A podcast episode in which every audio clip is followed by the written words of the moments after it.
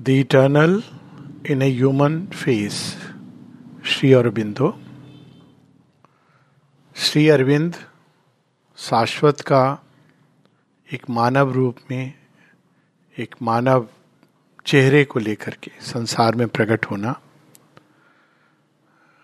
इसको अगर हम दूसरे शब्द में कहें तो ये एक अवतार की लीला इसका संकेत है। श्रीमद् भागवत में दो छोटी सी कथाएँ हैं। श्री कृष्ण लीला का हिस्सा हैं वो, और वो इसकी ओर बड़ा सुंदर संकेत करती है। एक कहानी तो वो है जहाँ माँ यशोदा एक दिन श्री कृष्ण का मुख खोलती हैं, ये देखने के लिए कि उन्होंने मिट्टी खा ली है। और वो जब मुख खोलते हैं श्री कृष्ण तो वो देखती हैं कि वो मिट्टी नहीं, सारा ब्रह्मांड जिस मिट्टी से बना है, वो श्री कृष्ण के अंदर है। ये एक अलग दृष्टि है। बाहर की दृष्टि से अगर हम देखें तो श्री कृष्ण ब्रह्मांड के अंदर हैं। लेकिन यदि योग दृष्टि से देखें तो ब्रह्मांड श्री कृष्ण के अंदर है। बाहर की दृष्टि से हम देखते हैं तो देखते हैं कि नन्हे से काना, उनका हाथ बंद गया है, और उखली से बाँध दिया गया है। और उसके कृत्य को देखें तो वो जो बंधे हैं, वो बंधन मुक्त करे जा रहे हैं, क्योंकि वो उखली को लेके खींचते हुए दो वृक्षों के बीच में जाते हैं। और वो दोनों पेड़ जो वास्तव में एक देवता हैं, वो टूटते हैं और टूटने के साथ साथ वो मुक्त हो जाते हैं। उनके अंदर जो देवत्व छिपा है। तो कहानियाँ इस बात का संकेत है कि हमारी एक दृष्टि है जो सीमित को अलग और असीम को अलग, शांत लिमिटेड फाइनाइट और इनफाइनाइट को अलग करके देखती है। और इसके कारण बहुत भेद बहुत सारी फिलॉसफीज आई इत्यादि। उसमें हम लोग ना जाएँ क्योंकि वो फिलोसफर्स को डिबेट डिस्कस करने दें। लेकिन एक दूसरी दृष्टि तो अगर हम उस तरफ़ से देखें तो देखते हैं कि सारी सृष्टि वास्तव में इनफाइनाइट ने ही स्वयं को सीमित किया हुआ है। और जब कॉन्शियसली जो अनंत हैं, जो शाश्वत हैं, वो काल की गति में उतरते हैं, वो एक सीमित रूप धारण करते हैं, सचेतन रूप से। तो उनको अवतार कहा जाता है। यानी एक दृष्टि से हम देखें तो सारी सृष्टि वास्तव में असीम ने स्वयं को सीमित किया है। हम सब उस दृष्टि में माता जी कहती हैं कि every psychic being in is in that way a portion of the Lord क्योंकि साइकिक बींग का जो ओरिजिन है, जो सीड का ओरिजिन है, बाद में वो डेवलपमेंट के साथ साइकिक बींग बनता है, वो तो एक्चुअली सृष्टि के प्रारंभ के पहले है। तभी तो जब इनकॉन्शियन में प्लंज हो जाता है क्रिएशन तो साइकिक बींग सारे जो साइकिक एसेंस हैं सोल है वो प्लंज करती है इसके अंदर। तो एक दृष्टि से हम देखें तो वो टाइम स्पेस के परे है और उन सबने, हम सबने एक दृष्टि से सीमित रूप धारण किया है। हालाँकि हम आते अनंत के क्षेत्र से हैं।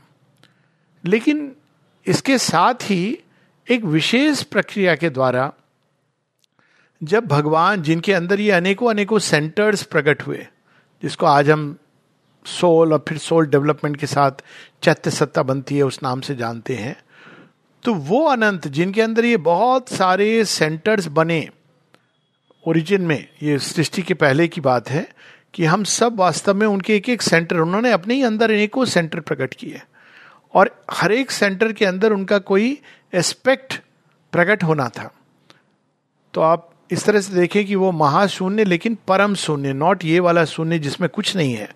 परम शून्य जिसके अंदर सारी संभावनाएँ हैं और पूर्ण सचेतन है तो उस, उन संभावनाओं को, उस अनंतता को अनेकों अनेकों रूप में अनेकों अनेकों प्रकार के विस्तार में लाने के लिए उन्होंने अपने ही अंदर उनको एक बीज रूप में जन्म दिया। और वो सारे बीज फिर धरती पर आते हैं। और फिर बीज की यात्रा प्रारंभ होती है। हम सब भगवान के एक बीज हैं जो हमेशा कहीं ना कहीं भगवान से जुड़े हैं, अनंत से जुड़े हैं। और सीमित होने का, बंधन होने का एक प्रकार से हम लोग खेल खेल रहे हैं।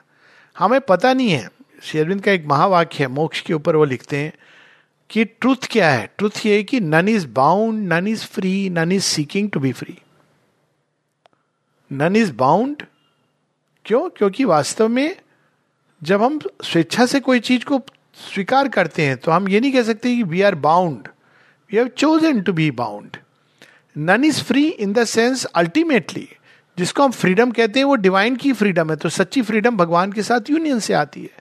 None seeking to be free हम आए फ्री होने के लिए नहीं है, हम एक विशेष कार्य करने के लिए धरती पर आए हैं।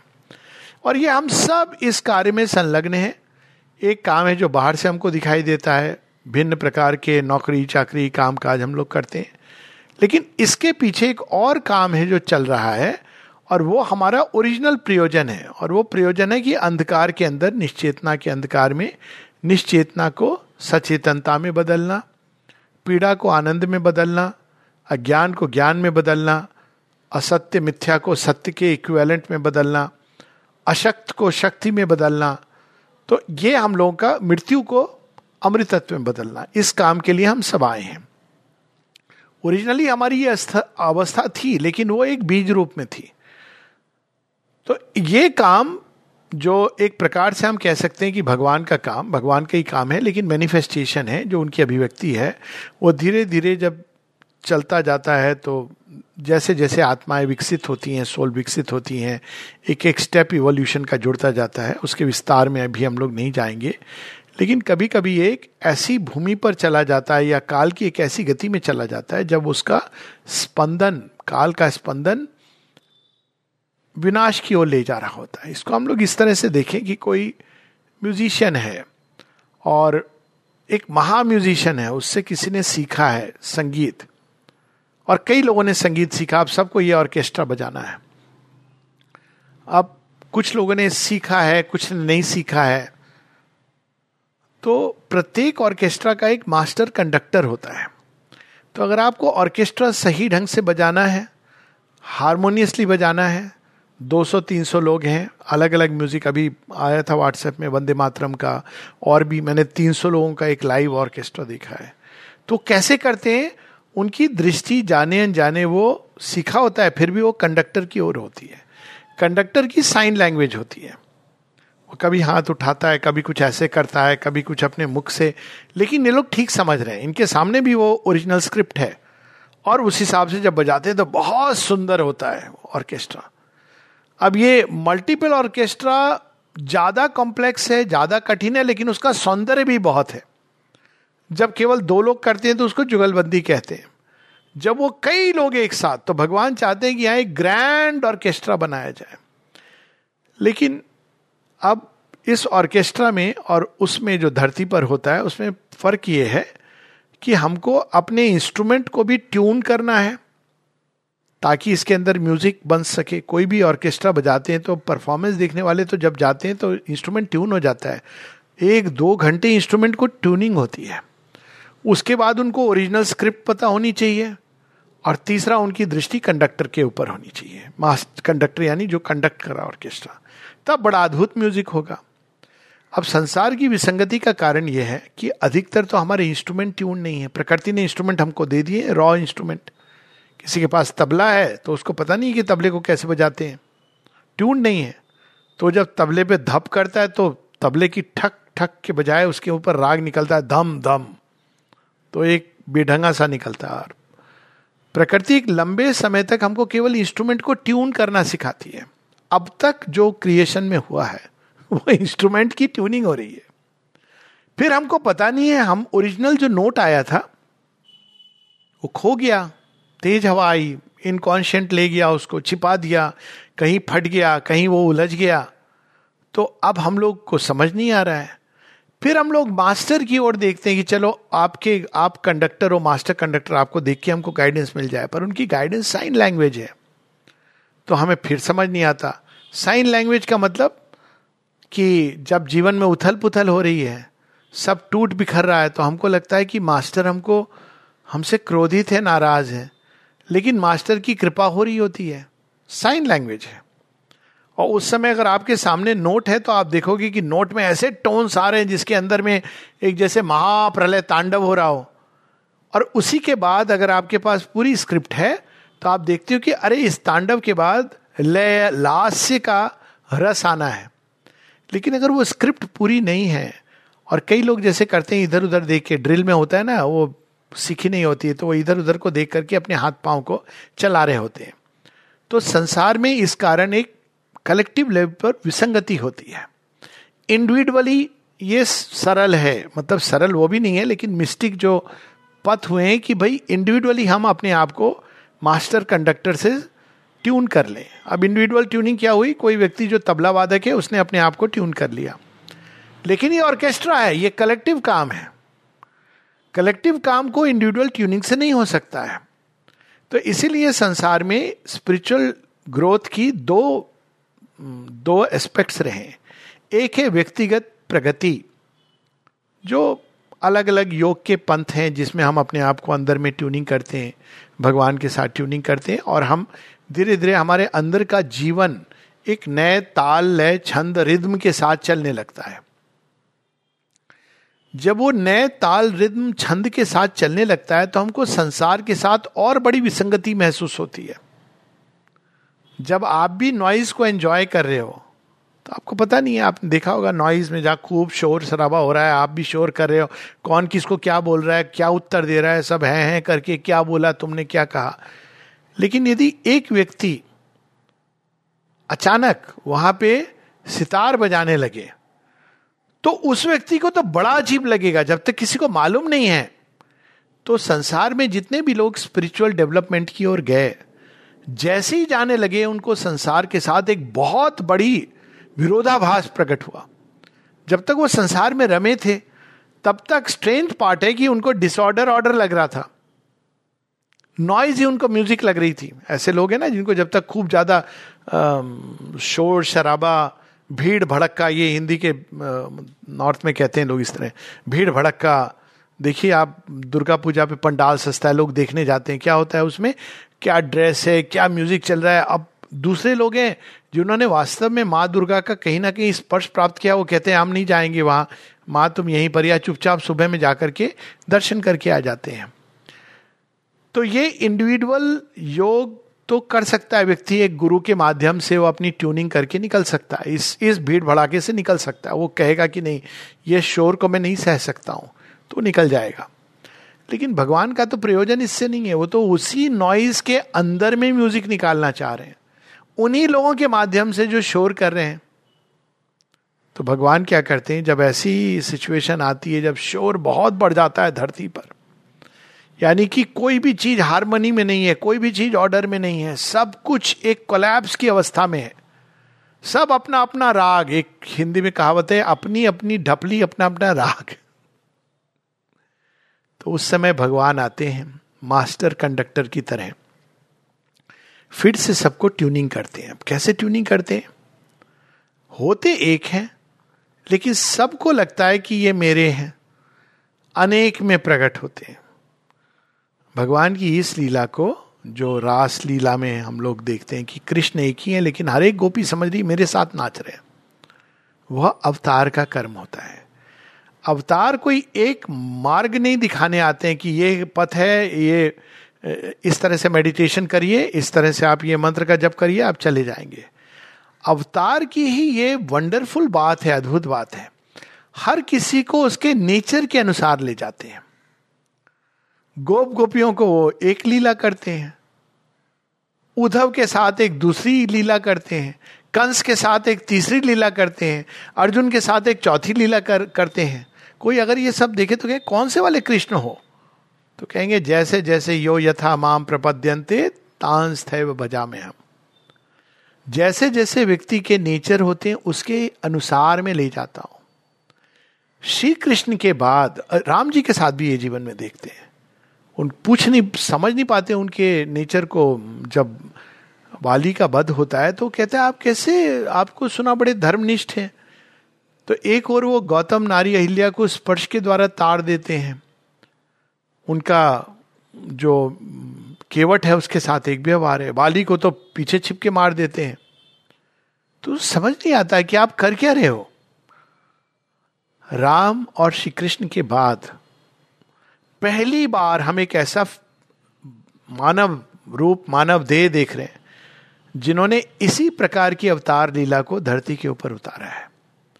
माता जी श्री अरविंद। कोई अगर पूछे कि शेयरविंद का योग क्या है? आश्रम में ये पुरानी एक कहानी होती थी और मैंने सुना है, खुद नहीं सुना है कानों से, लेकिन लोग कहते हैं कि पुराने साधक थे, दादा भी कहते थे। दादा तो इसको दूसरे ढंग से कहते थे। पूछते थे कि शेयरविंद का योग क्या है? कहते थे, पहले कॉम्प्लिकेशन करो, फिर उसको ठीक करो, माँ को बुला के। लेकिन उसमें एक सत्य है, जो हमारे जीवन की जटिलता है, उसको कन्फ्रंट करना। कॉम्प्लिकेशन कोई नहीं, जीवन जटिल है न्यू नॉइज़ हो रही है। आप उसको समझेंगे कि अच्छा ये नॉइज़ है, जब तक आप ये भी नहीं समझोगे कि ये नॉइज़ है, तब तक आप रिजॉल्व कैसे करोगे? तो योग के पहले चरण में वो हम लोगों की कल बात होगी कि इंटीग्रल योग क्या है। दूसरे क्या ये बात थी कि श्री अरविंद का योग केवल श्री अरविंद जानते हैं। बहुत लोग बोलते हैं, हम सब बोलते हैं श्री अरविंद का योग ये है, वो है। और वो उचित है एक एंगल ऑफ़ विजन से। हमको कभी ये नहीं भूलना चाहिए कि श्री अरविंद को हम कभी किसी एक सोच में, एक विचारधारा में एक डॉगमा में, एक तरीके में बाँध नहीं सकते हैं। और यदि बांधेंगे तो करेंगे तो वही जो कृष्ण जी ने किया था। कि वो बांधा आपने तो बंधन तो तोड़ेंगे साथ में वो, क्योंकि आप नहीं बाँध सकते हैं। तो जब हम शेरविंद के केवल उनके रिटर्न वर्ड्स को देखते हैं तो ये चीज़ बड़ी स्पष्ट हो जाती है कि is the infinite in the finite माता जी कितनी सुंदर बात बोलती हैं कि हु कैन अंडरस्टैंड बिंदु कौन शेयरबिंद को समझ सकता है? His teaching is vast as the universe he is as vast as the universe and his teaching is infinite teaching is as he is as vast as the universe तो यहाँ पर हमको स्मरण आता है कि श्री कृष्ण संसार के अंदर हैं, ये मेटीरियल विजन है। संसार श्री अरविंद के अंदर है, ये स्पिरिचुअल विजन है। श्री अरविंद से एक बार मज़ाक मज़ाक में पूछा था आई थिंक निरोधा थे, कि श्री कृष्ण के विश्व रूप की तो हमने बात सुनी है, आप भी कुछ अपने विश्व रूप के बारे में बताइए। उस विश्व रूप को देख करके तो लोग घबरा गए थे, कुछ इस तरह की बात। तो शेयरविंद उसको ये नहीं कहते हैं कि मेरा कोई विश्व रूप नहीं हो, कहते हैं हाँ मेरा विश्व रूप है, लेकिन ऐसा भयानक नहीं है। श्री कृष्ण जैसा कि दंत दांतों के बीच में युद्ध था, वो मज़ाक मज़ाक में कहते हैं, क्योंकि वो उस समय वह रूप दिखाना था, वो उस रूप में प्रकट हुए थे श्री कृष्ण। तो एक दृष्टि है जहाँ हम श्री अरविंद को एक सीमित जन्म, सीमित देह, सीमित उस दृष्टि से देखते हैं। और एक दृष्टि है कि संसार में कभी वो समय नहीं था, जब माता जी श्री अरविंद किसी न किसी रूप में धरती के अंदर नहीं थे। और ये केवल एक सेंटिमेंटल थॉट नहीं है, इसके पीछे एक लॉजिक है। लॉजिक क्या है? वो लॉजिक ये है कि संसार को अगर हम बाहर से पकड़ें तो बड़ा विचित्र लगता है। क्या लॉजिक है संसार की? आफ्टर ऑल मुगल आए, फिर इंडिया की केवल इतिहास को देखिए। ऋषि मुनि थे, फिर इन्वेजन हो गया इन्वेजन हो गया, उसके बाद ग्रीक्स आए, फिर मुगल आए, फिर ब्रिटिश आए, कुछ और यूरोपियन आए, फिर इंडिपेंडेंस मिल गई, फिर वो पॉलिटिशियंस आए ग्रीडी पॉलिटिशियंस मतलब लॉजिक क्या है इसके पीछे? ये क्या चल रहा है ये पूरा खेल? समझाया जा सकता है एक एक तरीके से। पर इस खेल का सूत्र एक सूत्रधार के पास है। और वो सूत्रधार प्रत्येक युग में आता है और उसको दिशा देने का काम उसका है। कोई भी जो उस्ताद होता है ना, जब उसके सामने कोई नौ सिखिया बैठा होता है, जिसको कुछ नहीं आता, वो तबले से नॉइज़ या राग भी नहीं आता, वो मुँह से केवल तो उसको पहले वो ये नहीं बताता है, आओ, मेरे राग को दोहराओ। ऐसा नहीं करता है वो। वो कहता है, बच्चा, पहले तू अपना गला ठीक कर, आइसक्रीम खाना बंद कर, गर्म पानी से रोज गरारा कर, तू अपने जीवन में संगीत ला, हर चीज़ को तालबद्ध करके कर। वो सीधा राग नहीं सिखाता है। जो सीधा राग सिखाते हैं, उनको मालूम नहीं है संगीत के बारे में। ऐसे करते करते फिर उसको एक्सपोज करता है। कि देख सुंदर म्यूज़िक क्या होता है? सुनाता है। मुझे किसी ने एक बड़ी सुंदर बात कही थी एक बार, कि शेरविंद की पोइट्री पढ़ने से हमारे अंदर का पोइट जाग जाता है। कुछ लोगों को तो मैं जानता हूँ जिनको शेरविंद की पोइट्री का पूरा वो करके पोइट जाग गया। क्योंकि वो रिद्म ये सब आती है, अपने आप आती है, वो साउंड ये सब दे ऑल कम इन तो इस तरह से करके धीरे धीरे आपको वो ट्यून करता है। और जब आपकी ईयर्स ट्यून्ड हो जाते हैं, तब वो कह के कहता है कि तबले पर चल, पहले फील कर, फिर इस पर धप धप कर, महसूस कर, फिर लंबा एक प्रोसेस है। अवतार इस तरह से कर्म करते हैं। अवतार आके मैजिक मेरेकिल नहीं करते और हर किसी को, एक एक व्यक्ति जो एकदम नॉइज़ में है, उसको एक पूरी प्रोसेस एक व्यक्ति जिसके कान ट्यून्ड है, उसको दूसरे ढंग से, एक तीसरा व्यक्ति है जो इंडिविजुअली बजाना जानता है, लेकिन बाकी सबके साथ वो कैसे पेशेंस रखे, कैसे उनको भी सिखाए, उसको तीसरे ढंग से बताते हैं। उसको कहते हैं, तुम इनको थोड़ा सा ट्यून करो सब सेक्शन है। अलग अलग स्टेजेस पे अलग अलग ढंग से काम करते हैं। कोई एक तरीके से लिमिटेड नहीं होते। श्री अरविंद के साथ भी हम यही देखते हैं। वो क्या करते हैं, हमारे, हमको ट्यून करते हैं पहले। कि दिव्यता क्या होती है? हमको तो पता ही नहीं है। हम लोगों ने किताब में पढ़ रखा है एक अमेव द्वितीयम। इसका क्या अर्थ है? सोहम अस्मी तत्वमसी उस पर डिजर्टेशन थीसिस लगी जा सकती है। जो कुछ भी है, ये, वो अलग अलग लेकिन वो है एक ही। बहुत सुंदर लगेगा पढ़ने में। लेकिन वो एकत्व तो क्या है? तो हम लोग कैसे परिचय कराते हैं उससे? अपने जीवन के द्वारा। श्री अरविंद का जीवन उदाहरण है हम सबके लिए। और ये मेरा मानना है, कई बार मैं इसकी, इस विषय पर बात कर चुका हूँ। लाइफ डिवाइन ज़रूर पढ़िए सिंथिस ऑफ़ योगा पढ़िए। सावित्री खैर अद्भुत है, अलग उसमें है। सावित्री इनफैक्ट जीवनी है। पर श्री अरविंद के योग को प्रैक्टिस करने के लिए अगर एकदम प्रैक्टिकल डाउन टू अर्थ चाहिए, क्या करना चाहिए? तो आप श्री अरविंद के जीवन को पढ़ें, बाहर से मत पकड़े, अंदर से पकड़े। बाहर से पकड़ने से क्या होता है? अच्छा चालीस साल अगर हम एक कमरे में बंद हो जाएँगे तो हम सुप्रामेंटल के अधिकारी हो जाएँगे। चालीस नहीं सॉरी ट्वेंटी सिक्स से फिफ्टी चौबीस साल। नहीं, पागलपन के अधिकारी हो जाएँगे। चांस ये है। लेकिन अंदर से अगर हम पकड़ें तो श्री अरविंद के जीवन में हम देखते हैं त्याग। किस चीज़ का त्याग करते हैं? कुछ लोग होते हैं जो श्री अरविंद के कक्ष में जाते हैं और वो कहते हैं, अरे, अलमारी है, इसके अंदर इतने सुंदर सुंदर ऑब्जेक्ट हैं। उनको ये पता नहीं है कि शेयरविंद के जीवन में एक भोजन की बात जो मुझे तो बड़ी टच करती है, कि वो कैसे उनके सुबह में नौ बजे नाश्ता आ रहा है, दस बजे, ग्यारह बजे, एक बजे, एक दिन तो हद हो गई, चार बजे। फ़र्स्ट मील शेयरविंद जागे हुए मील की प्रतीक्षा नहीं कर रहे पर किस तरह से वो ये मैनेज करते थे? माँ, दिन, रात श्री अरविंद के काम में और उनका काम मतलब श्री अरविंद का तो सारा काम सृष्टि का कार्य है, उसमें लगी हुई है। उनको खुद का विश्राम, उनकी खुद की सुविधा, इन सबको भूल करके लगी हुई है।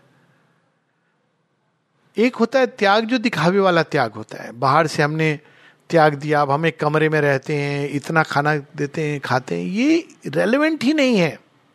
असल चीज़ है कि हम उनके काम में इतना अधिक मगन हो गए। मीरा से कोई पूछता कि, अरे, आपने तो बड़ा त्याग किया। तो मीरा क्या कहती? मीरा ये नहीं कहती कि मैंने त्याग किया। मीरा कहती, मीरा हो गई मगन, लागी लागी रे लगन। ये कहती, अब लोग बाहर से ऐसे देख रहे हैं। तो श्री अरविंद माता जी के जीवन को जब हम अंदर से पकड़ते हैं तो वही हमारे लिए ट्यून करने लगता है, कुछ कुछ कुछ दिव्यता क्या होती है। पहली चीज़ हम ये सीख जाते हैं, स्वार्थ और दिव्यता साथ नहीं जाती। अहंकार की तुष्टि के लिए जीवन, महत्वाकांक्षाओं की पूर्ति के लिए जीवन, कामनाओं के विस्तार के लिए जीवन, इसका दिव्यता से कोई संबंध नहीं। है कोई कुछ पढ़ने की ज़रूरत नहीं, केवल माशी अरविंद के जीवन को हम देख लें। पर इतना भी काफ़ी नहीं है। फिर दिव्यता की सुगंध कैसी होती है? दिव्यता का स्पर्श कैसा होता है? दिव्यता के अंदर संगीत कैसा होता है? तो हम देखते हैं कि माता जी श्री अरविंद ने इसके लिए भी हम लोग को माँ ने एक जगह लिखा है कि वो क्या चाहती थी? A prodigal of a rich divinity she gave herself to all so that human nature can acclimatise भगवान का भगवान का एटमोस्फियर कैसा होता है? भगवान के सानिध्य में रहने से कैसा महसूस होता है? और इसलिए उन्होंने आश्रम में वो दिव्यता की सुगंध। आखिर क्या कारण है कि लोग सात समुद्र पार से खिंच करके आते हैं। क्या मिस करते हैं? ऐसी कौन सी चीज़ है? सब तो मिलता है बाहर। लोग कहते हैं ना, आजकल सब कुछ जो बाहर मिलता है, भारतवर्ष में मिलता है। पर यह सच है कि भारत में कोई चीज़ मिलती जो बाहर नहीं मिलती है। और वह दिव्यता की सुगंध। तो वो दिव्यता की सुगंध को उन्होंने आश्रम के अंदर पता नहीं चलता है क्या है। कोई अगर पूछे आपसे कि आप क्यों जाना चाहते हो आश्रम? क्या ऐसी स्पेशल बात है? क्या वहाँ का खाना बड़ा अच्छा है? अभी हम हम ये भी नहीं कह सकते कि प्रसाद, तिरुपति के प्रसाद से ज़्यादा टेस्टी है। ये भी नहीं कह सकते हम। है, बहुत अच्छा है। लेकिन क्या है उसमें? आप बोलोगे कि दूध ब्रेड दही, ये सब मिलता है, केला। अच्छा और अगले दिन क्या मिलता है? अगले दिन भी यही मिलता है, अगले दिन। पर क्या है जो अच्छा लगता है? क्या रहने के लिए, आपके लिए फाइव स्टार एकोमोडेशन ऐसे आश्रम है जहाँ पे आपके स्टेटस के अनुसार आपको रहने की सुविधा है। आपके स्टेटस के अनुसार दर्शन करने की सुविधा है। स्पेशल दर्शन डीलक्स दर्शन या कुछ ऐसा नहीं है। तो क्या आपको मिलता है? वही तो चीज़ है दिव्यता की सुगंध, आश्रम। तो वो हमको ट्यून करता है। जब लोग अक्सर आने जाने लगते हैं ना तो उनको मुश्किल होती है। बाहर जाते हैं तो उनको महसूस होता है कि हम कुछ मिस कर रहे हैं। ये क्या हो रहा है? तबले को ट्यूनिंग हो रही है। फिर तीसरे लेवल पर वो कैसे ट्यूनिंग करते हैं? उनकी वाणी, जब हम पढ़ते हैं तो ट्यूनिंग होती है। हम सब तो केकोफोनी मतलब नॉइज़ लगाने में लगे थे। तब हमारी ट्यूनिंग होती है, तब हमको पता चलता है क्वाइट्यूड ये सब कैसा हमारा जीवन होनी चाहिए। माता जी ने तो सेंसेस के उस पर भी इन्वेट कर दिया। शेयरविंद तो ट्यूनिंग करते हैं, जो छठी इंद्रिय है, वहाँ से शुरू करते हैं।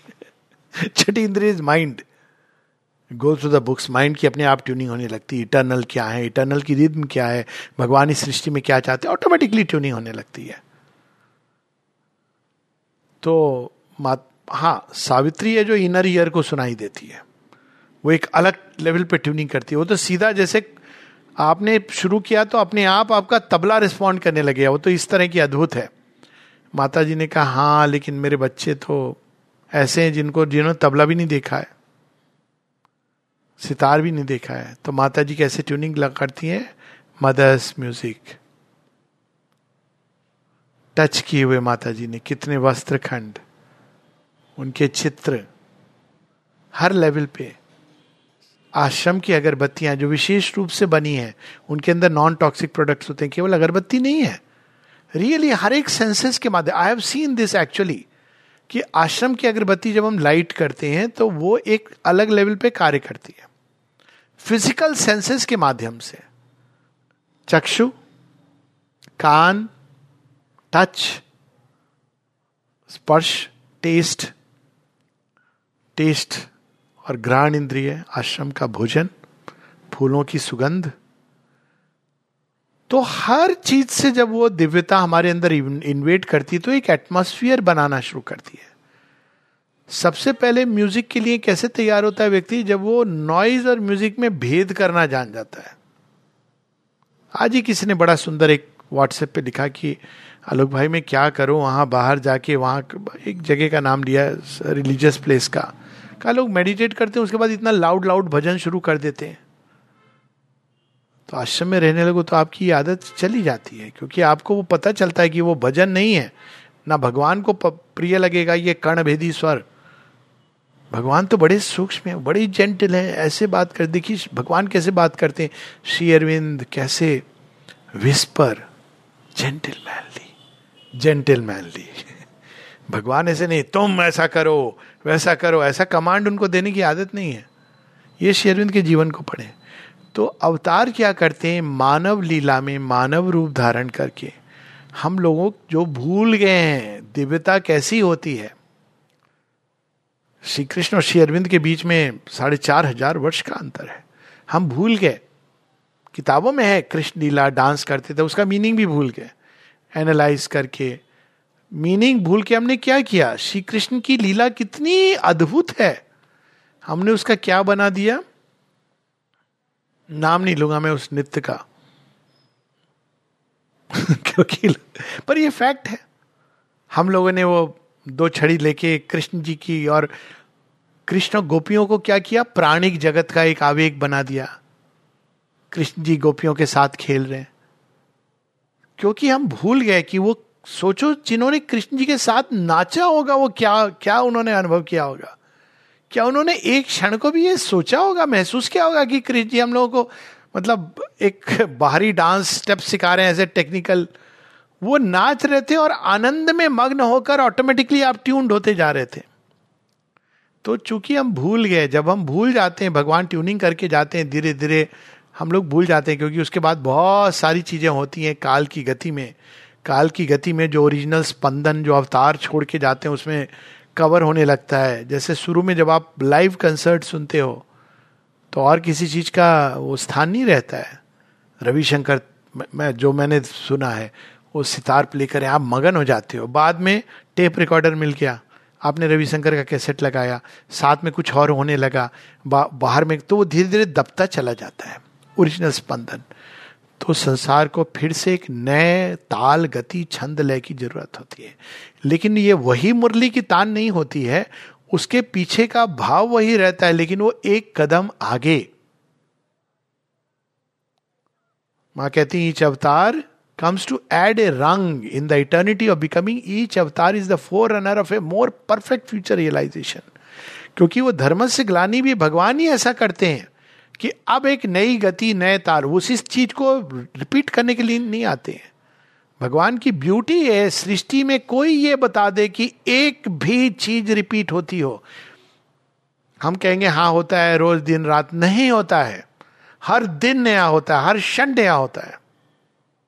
हर पत्ता नया होता है। Every moment the entire universe is changing ये अद्भुत बात है सृष्टि की। और इससे एक तो टेक होम पॉइंट ये होता है कि हर क्षण हम बदल सकते हैं हर चीज़ को। तो जब ये नेक्स्ट लेवल पे ले जाने की खेल को ज़रूरत होती है, बहुत तीन हज़ार, साढ़े तीन हज़ार, चार हज़ार साल लोगों ने कृष्ण जी का जो गेम उन्होंने शुरू किया था, खेला, फिर धीरे धीरे उसको भूल गए, तब शेयरविंद आते कहते, अब तुम्हें मैं नेक्स्ट लेवल पे ले जाता हूँ। और इस प्रकार से वो शाश्वत है, लेकिन काल के अंदर भगवान का नर्तन, ये उनकी, वही शिव, जब ट्रांस में चले जाएँ तो वो परम शिव है। कोई नहीं पहुँच सकता उन तक। वही शिव, जब नित्य शुरू करें तो पूरी सृष्टि के अंदर या तो प्रलय आ जाती है, या नव सृष्टि प्रारंभ हो जाती है। तो शाश्वत का इटर्निटी का टाइम में ट्रांजियंस में, काल में, नर्तन, उसी को लीला कहते हैं।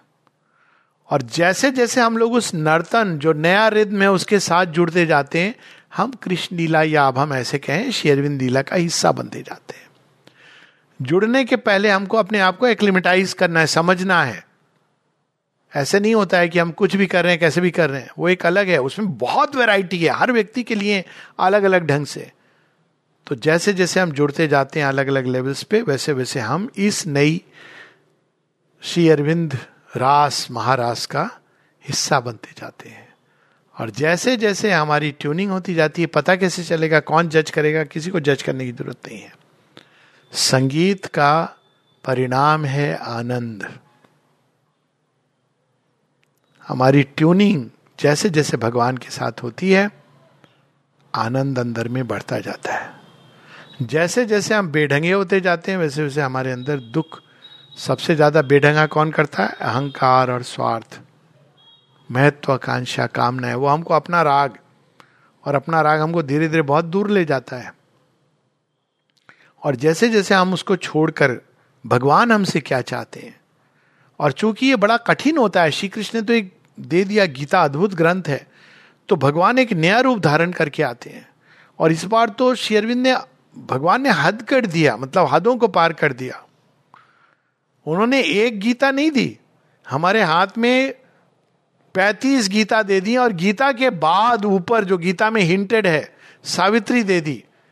माता जी ने कहा यह भी नहीं, बच्चे समझेंगे। उन्होंने अपनी सत्रह वॉल्यूम प्लस और थर्टीन जो कन्वर्सेशन वो सब दे गए। कि तुम्हें कोई समस्या होगी ट्यूनिंग करने की यहाँ पर है। कैसे जीवन जीना है, कैसे सोना है, कैसे उठना है, जीवन क्या है, मृत्यु क्या है, प्रेम क्या है, कर्म क्या है, कार्य क्या है जॉब कैसे करोगे? सारी चीज़ें उन्होंने भोजन कैसे करना है? उनको पता है बच्चे तो अब ट्यून कैसे करेंगे? जैसे जैसे हम इसको करते जाते हैं, वैसे वैसे हम उनके साथ ट्यून होते जाते हैं। तो शाश्वत का, काल की गति में ना केवल नर्तन बल्कि उसमें एक नया ताल छंद लय लाना। उसी को अवतरण कहते हैं। ये काम केवल अवतार करता है। जो साधारण गुरु मिस्टिक होते हैं, वो कहते हैं, यहाँ नॉइज़ है, तुझे मैं इंडिविजुअली बता देता हूँ, थोड़ा म्यूज़िक तेरे अंदर जगा देता हूँ। अब वो इंडिविजुअली मतलब सौ हज़ार हो सकते हैं, पर इंडिविजुअली तो इस म्यूज़िक नॉइज़ के क्षेत्र से बाहर चला जा। लेकिन अवतार कहते हैं उनका क्या होगा? जो तो नॉइज़ है, उनका क्या दोष है? उनको भी तो कोई बताए कि संगीत क्या होता है, बताते हैं। लेकिन कुछ लोग जो ऑब्स्टिनेटली रिफ्यूज कर देते हैं, असुर जो यंत्र उपकरणों को तोड़ने में लगे हैं, फिर वो कहते हैं, तुम्हें मैं इस अभी प्लेइंग फ़ील्ड से बाहर कर दे रेड फ्लैश रेड कार्ड परित्राणाय साधुनाम, विनाशाय च दुष्कृताम। Each avatar in the eternity of becoming is the forerunner of a more perfect future realization. Supermind में कि जो सुपरमेंटल बीइंग कैसा होगा सुपरमैन कैसा होगा, इस पर बड़ी डिस्कशन होते हैं। एक सिंपल आंसर है माता जी श्री अरविंद जैसा होगा। किसी ने माँ से पूछा वॉट इज़ द डिवाइन माँ कहती the divine is what you adore in sure बिंदु बस सिंपल है। पढ़ लीजिए उनका जीवन यू विल सी इट किसी भी तरह से आप देखिए। आप सिंपल सी चीज़ देखिए, ऐसी उन्होंने अद्भुत चीज़ें लिखी हैं, लेकिन केवल श्री और बिंदु। कोई ये नहीं, महायोगी महर्षि ये वो पहन करके मालाएँ, जैसे आजकल जो आप देखते हो। अहंकार का फ्रैंक डिस्प्ले महत्वाकांक्षाओं का इतना बड़ा, थोड़ा सा कोई काम करता है रिकॉग्निशन चाहता है। टू कैट श्योर बिंदु। तो सत सत नमन in the eternity of becoming each avatar is the forerunner of a more perfect future realisation but man have a tendency to deify the avatar of the past in opposition to the avatar of the future avatar of the past एक कड़ी है भविष्य की ओर जो ले जाती है। माँ ये नहीं कह रही, आइदर और। माँ कहती यू शुड अंडरस्टैंड कि वो पास्ट में ज़रूरी था। भविष्य के लिए अब कुछ और चीज़ है। तो उसका अपना स्थान है। हमको ऐसे नहीं बन जाना है मुल्लाओं की तरह। यही एक मार्ग है, नहीं। जिसके लिए जो मार्ग, जो जहाँ खड़ा है वो मार्ग है। लेकिन भविष्य की ओर जाना है तो उसका द्वार महाशिवर बिंदु से खुलता है। इसका मतलब ये है। मैंने way tendency to deify the avatar of the past in opposition ये वो कह रहे हैं। कृष्ण बड़े या राम बड़े या श्री अरविंद बड़े, ये प्रश्न नहीं उठाना है। जिसको जो भाए मन भावन। कृष्ण प्रिय है, ये तो भारत की सनातन सभ्यता है। ये अपोजिशन वो अपनी जगह, जिसका जो मार्ग है। लेकिन अगर रूपांतरण, धरती पर सत्य की स्थापना की बात है, और एक मनुष्य के अंदर ऐसा मूलचूल परिवर्तन की वो ये रोग, शोक, ये सब चीज़ों से मुक्त हो जाए, तब माशी अरविंद आपकी अभिप्सा क्या है? वहाँ से पकड़िए। वहीं पर उत्तर है। Yet men have a tendency to deify the avatar of the past in opposition to the avatar of the future. Now Sri Aurobindo has come and his message faces the same opposition as of those who have gone before him. अपने समय में Christ को भी opposition हुआ था बुद्ध को हुआ था श्री कृष्ण को हुआ था उनके अपने कुल के लोगों ने और अब श्री अरविंद आए हैं तो his message faces the same opposition but tomorrow will prove the truth of his teaching and his work will be done तो चले हम लोग अपने म्यूजिकल इंस्ट्रूमेंट को। परफेक्ट ट्यूनिंग का ही नाम रूपांतरण है। जब म्यूजिकल इंस्ट्रूमेंट ऐसे हो जाएँगे कॉन्शियस हो जाएँगे, आप सितार के सामने बैठोगे और उस पर उंगलियाँ फेरोगे और वो अपने आप जो म्यूज़िक चाहिए उस समय आवश्यक है वो बजाने लगेगा। आप बांसुरी को मुख पे रखोगे आप ये नहीं अच्छा ये राग बजानी है ऐसे। वो अपने आप, आपका मुँह, बांसुरी, सब कुछ जो उस समय राग की आवश्यकता है। यही तो है ना कॉन्शियस इंस्ट्रूमेंट सुदर्शन चक्र कॉन्शियस इंस्ट्रूमेंट है। वो वहाँ जाते हैं जहाँ श्री कृष्ण चाहते हैं। वो चाहे तो पूरी सृष्टि को नष्ट कर दे कॉन्शियस इंस्ट्रूमेंट है। जाएगा, वापस श्री कृष्ण के पास आ जाता है। तो वो कॉन्शियस इंस्ट्रूमेंट का मतलब यही है रूपांतरण, यानी हमारे पूरे देह मन, प्राण ऐसे ट्यून्ड हो जाए कि बिना किसी फ्रेम और आ, हम लोग फ्रेम्स में एक्ट करते हैं ये करना चाहिए वो करना चाहिए वो ऑटोमेटिकली वह करें जो महाश अरविंद हमसे चाहते हैं। और उसका जो सबसे सरल उपाय जिसके साथ हम लोग क्लोज कर सकते हैं simplest way for the yoga love Sri Aurobindo love the Mother और सिंप्लीफाई श्री अरविंद ने और सिंप्लीफाई कर दिया। लव द मदर और simplify know that the Mother loves you नमस्ते।